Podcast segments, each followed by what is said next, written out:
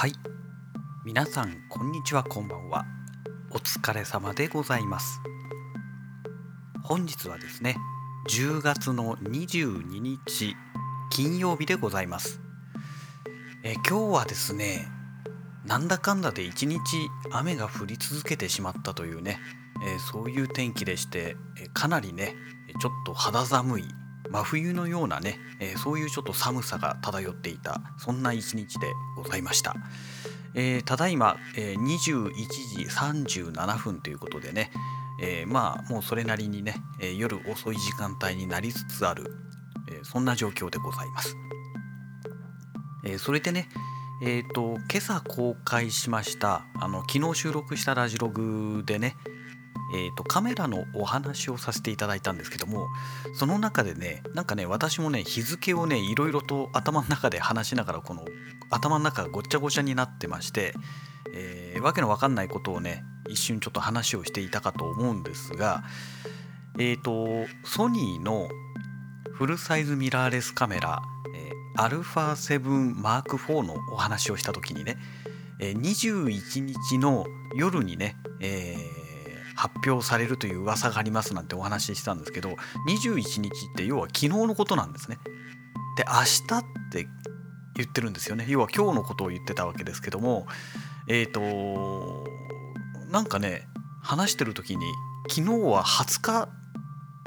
という感覚が私の中でどうもいつの間にか芽生えていて、えー、あこれは明日の発表だなっていうねなんかそんな感じでいたみたいで、えそうじゃなくてねあの収録した後ですね。ソニーがね YouTube でね、えー、新しいカメラですね。α7M4 をね発表をしておりました。はい。でまあ今日はそのね、発表されてからまあそろそろ24時間が経過しようかなというところにあるわけなんですけどもえっ、ー、とねまああの昨日のそのまあ昨日というかまあ今朝ね公開したラジログの中でもあのいろいろとお話をしているんですが、えー、まず α7M4 についてはねあまり興味がないんですってお話をしていたかと思うんですよ。で実際問題本当に興味なかったんですけども、えー、と今回の発表をね、えー、見てですねいや改めてやっぱりソニーすごいなと思ったんですよね。あのソニーのユーザーじゃない人って言えばいいんでしょうかね。はね大したことないじゃんって結構ツイッターでねツイートされてる方が多かったんですけどもいやいやいや全然違いますよと。あの放熱システムもね α7S3 と同じものをね搭載してきたりとかあとはねなんといってもねこれがすごいなと思ったのが S シネトーンをね、えー、搭載してるんですね。でこれがね個人的にはすごく大好きなこれカラーサイエンスと言えばいいんでしょうかね。ピクチャープロファイルと言えばいいんでしょうかね。あの要は色のことなんですけども本当にねまあ S シネってシネマのシネってつくだけあってね、えー、シネマっぽい描写っていうんですか？まあそのまんまだろうっていう話なんですけどもあのコントラストがねすごくあの低くてねあの柔らかい感じのそれでいてね人間の肌の色がねあのすごくいい感じに出してくれるそういうねあの色味なんですよ。で α7S3 を最初買った時にね、えー、買って最初に撮ったのが確かねえっ、ー、と大和沼エビの写真を撮ったんだと思うんですけどもいきなりシネマチックみたいな感じでねあの写真を確か Twitter でアップしたような記憶があるんですけどもえっ、ー、とねすごくいいんですよ。本当にいいんですね。でえっ、ー、と富士フイルムの XT4 を買った時にもあ結構いいなと思ったんですけどもこのね S シネトーンはねそれを上回るかなっていうぐらいねいい感じの色味なんですよ。これはねある意味ソニーっぽくない色味っていうんでしょうかね。そういうね本当にねいいんですよ。でまあ α7R シリーズには確かこれ搭載されてなかったかと思うんですけどもで当然ね無印には今までこんなものはなくて α7 えっ、ー、と α9M2 だっけな？に確か最初搭載されたんだっけな？えー、とちょっとその辺がねごめんなさい。私もちょっと曖昧なんですけども。で α7S3 に搭載されてこれすごいよねっていう話になって、えー、α1 にも多分これ搭載されてるかとは思うんですけども。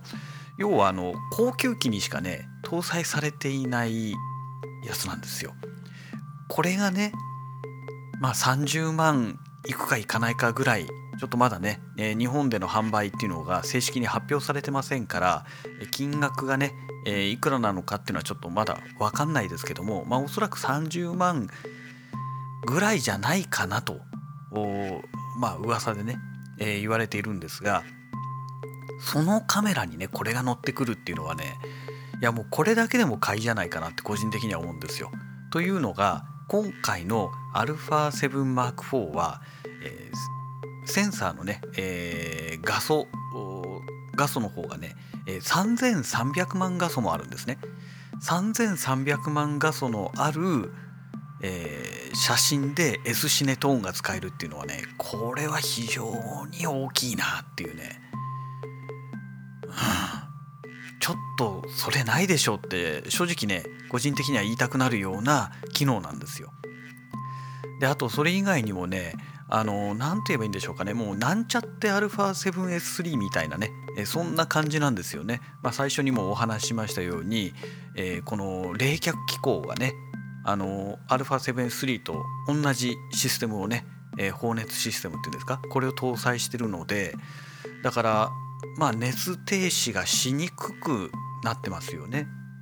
で今までのえーと、α7 M3 まで えそれから α7R シリーズもね、えこの冷却システム放熱システムっていうのはね搭載されてきてませんからこれがね無印に入ってきたっていうのはねものすごく大きいことなんですよね。うん、結構あのライブスリストリーミング機能とかねえー、そっち側の方で結構いいねなんて言われてる方いましたけど個人的にはもうこんなのも正直どうでもよくてもうねこの放熱システムあと S シネトーンもうねでなおかつそれでいて3300万画素っていうね。えー、この機能だけでもねもう十分買いかなっていうね。まあそんな感じなんですよね。でさらにねこのシャッターシャッターといってもこのセンサーってあのソニーのカメラはね、まあ、ミラーレス全般的に言えるんですけどもレンズを交換する時にどうしてもこのセンサーがむき出しになるのでゴミがね付着しやすいと言われてるんですけどもそれもねあのシャッター閉幕機能っていうのがついてね、えゴミが付着しにくくなったっていうね、えそういう部分もついてきましたのでいやこれ真面目にいいなと。いうところなんですよね。であとボディ内手ブレ補正が、え、ー、と5.5段分ですかね、えー、だか搭載されるようになったということですので、えー、今までが、えー、無印の3がね、えー、確か、え、手ブレ補正が5段分ですかね、え、というお話でしたのでまあ0.5段分だけね、えまあ、向上したのかなというところなんですよね。うん、だからこれはね正直結構いいんじゃないですかって感じがするんですよね。えー、まあもちろんね、あのー、物足りないところもそれなりにはあるんですけどもまあでも無印ですからねこれがあの R シリーズとかであればいやもうちょっと例えばねあの背面液晶の画素数をもう少し上げてほしかったとかねあるかもしれないですけどもいわゆるこの α7 シリーズの中ではいわゆる、まあ、入門機と言っていいのかどうかもう何とも言えない性能まで来てますけどねいわゆるエントリー機になるわけでそれでねこれだけの性能が搭載されるっていうのはいや個人的にはねこれすごいなと思うんですよね。だからこれに対してね皆さんなんか値段が高すぎるだとかねなんかいろいろ言われてる方が多いんですけどもいやそれは違うんじゃないですかねって、まあ、個人的には思ってしまうわけなんですね。でそういう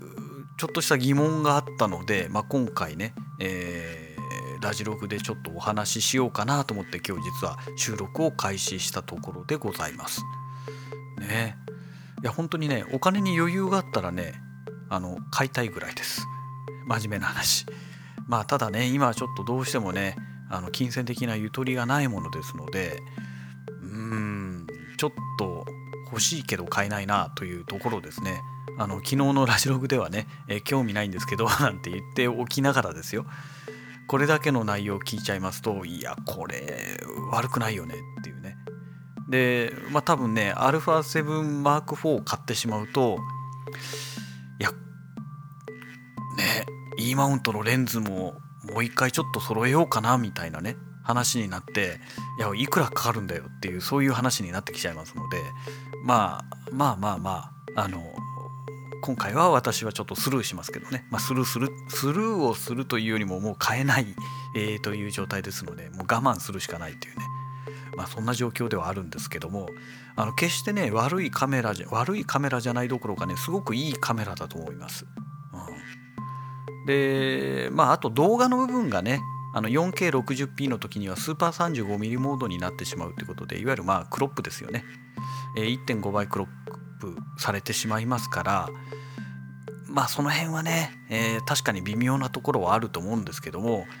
まあねでも動画でね 4K60p 撮りたいんだったらそれはもう α7S3 買ってくださいよっていうことですよね。えそのために、えー、動画に特化したねカメラということで α7S3 があるわけですからね。まあ、これはもう致し方ないことなのかなと。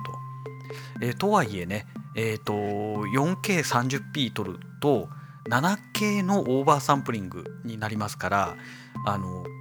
かなりカリカリなね、えー、動画が撮れるようになってるんじゃないのかなと思うんですよね。でまたあの30分規制っていうのがあの今回、えー、無印にはないみたいですからで放熱機構も搭載されてますよね。だからね 4K30p だったら結構撮れるんじゃないでしょうかね。まあ、あの今年のね、えー、夏場みたいにものすごい暑くなってしまうと、まあ、炎天下ではねどうかなっていうのはありますけどね、まあ、そういう意味ではパナソニックのね、えー、やっぱり GH シリーズの方がまあいいのかなと、まあ、あとはあの S シリーズですねフルサイズのねあちらの方がま安定して、え、長時間、ね、ずっと取りっぱなしっていうことであればいいのかもしれないんですけども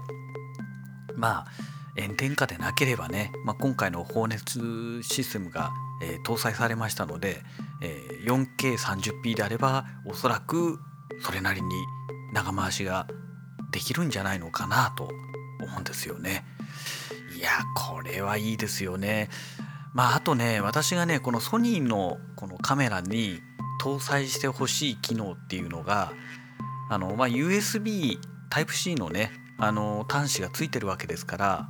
できればそこからね、あの、外部の例えば SSD とかにね接続して、えー、動画のデータ動画をあの収録する時に SSD にね直接収録できるような状態になってくれたら嬉しいなとは思ってるんですね。これはもう今に始まったことではなくてねもう前々からずっとそれは思ってるんですけども未だにねあのどのカメラメーカーもそれ対応してくんないですよね不思議なんですけどね。でブラックマジックのあの BMPCC シリーズこれはね普通にあの USB で接続してあの外部の SSD にね収録できるようになってますので是非ね他のカメラメーカーもねこれは見習ってほしいですよね。なんでできないんでしょうかね。せっかくね USB の端子ついてるんですから、まあ、そういう機能はね積極的に搭載してほしいですよね。でなんで私がこれにこだわるかと言いますとやっぱりねまずメディアのコストの問題ですよね。あのー、SD カードで1テラとか買うとめちゃくちゃ高いじゃないですか。ね。なんですけども SSD で1テラって言ったらあの2万円しないわけですよ今もうだいぶ安くなってますからね。1万前半とかで買えちゃうわけですよ1万円台前半とかでね1万2 3 0 0 0円とかそのぐらいで買えちゃいますからめちゃくちゃコスパいいわけですよ。でなおかつあの SD カードよりも SSD の方が書き込みスピード全然速いですからね。ですからあの安定してね書き込みができる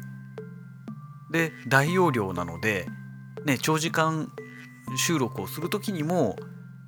すごい便利じゃないですか。ねあ容量もういっぱいになっちゃったってことがないわけですよ。まあないってことはないですけどもあのそこまで行くまで収録する機会ってそんなにないと思うんですね。そういう意味でもね SSD ね対応してくれたらいいのになって。で編集する時もねそのまま SSD パソコンにつないで下手すりゃそのままね編集できちゃうわけじゃないですか。SSD ですから。是非ねやってもらいたいですよね。でソニーが何でやらないかっていうとあのー、何でしたっけ新しい企画ありますよね。なんとかエクスプレスなんとかとかいうね。まああれを多分売りたいからってっていうのがおそらくカメラメーカーの中にはあるんじゃないのかなと。でブラックマジックの場合はねそういうしがらみがないじゃないですか。だからもう普通に USB でつないで SSD に注力すりゃいいんじゃないですかぐらいの感覚なんだと思うんですよ。ねえ。是非ねソニーまあソニーにかかわらずね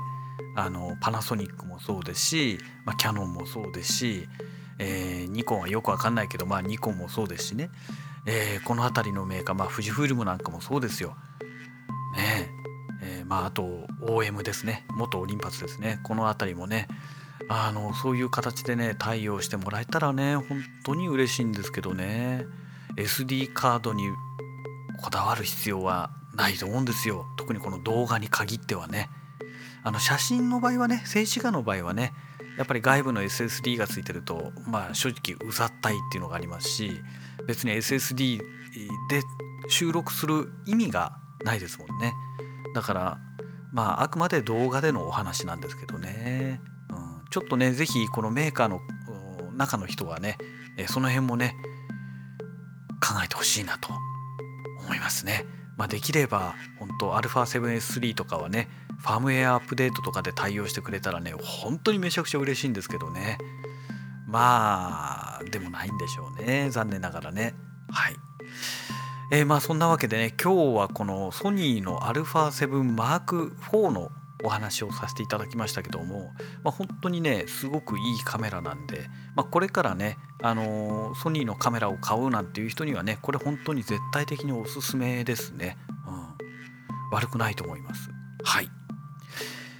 えー、まあそういうことでね今日のラジログはこの辺りで終了したいと思います。それではまた。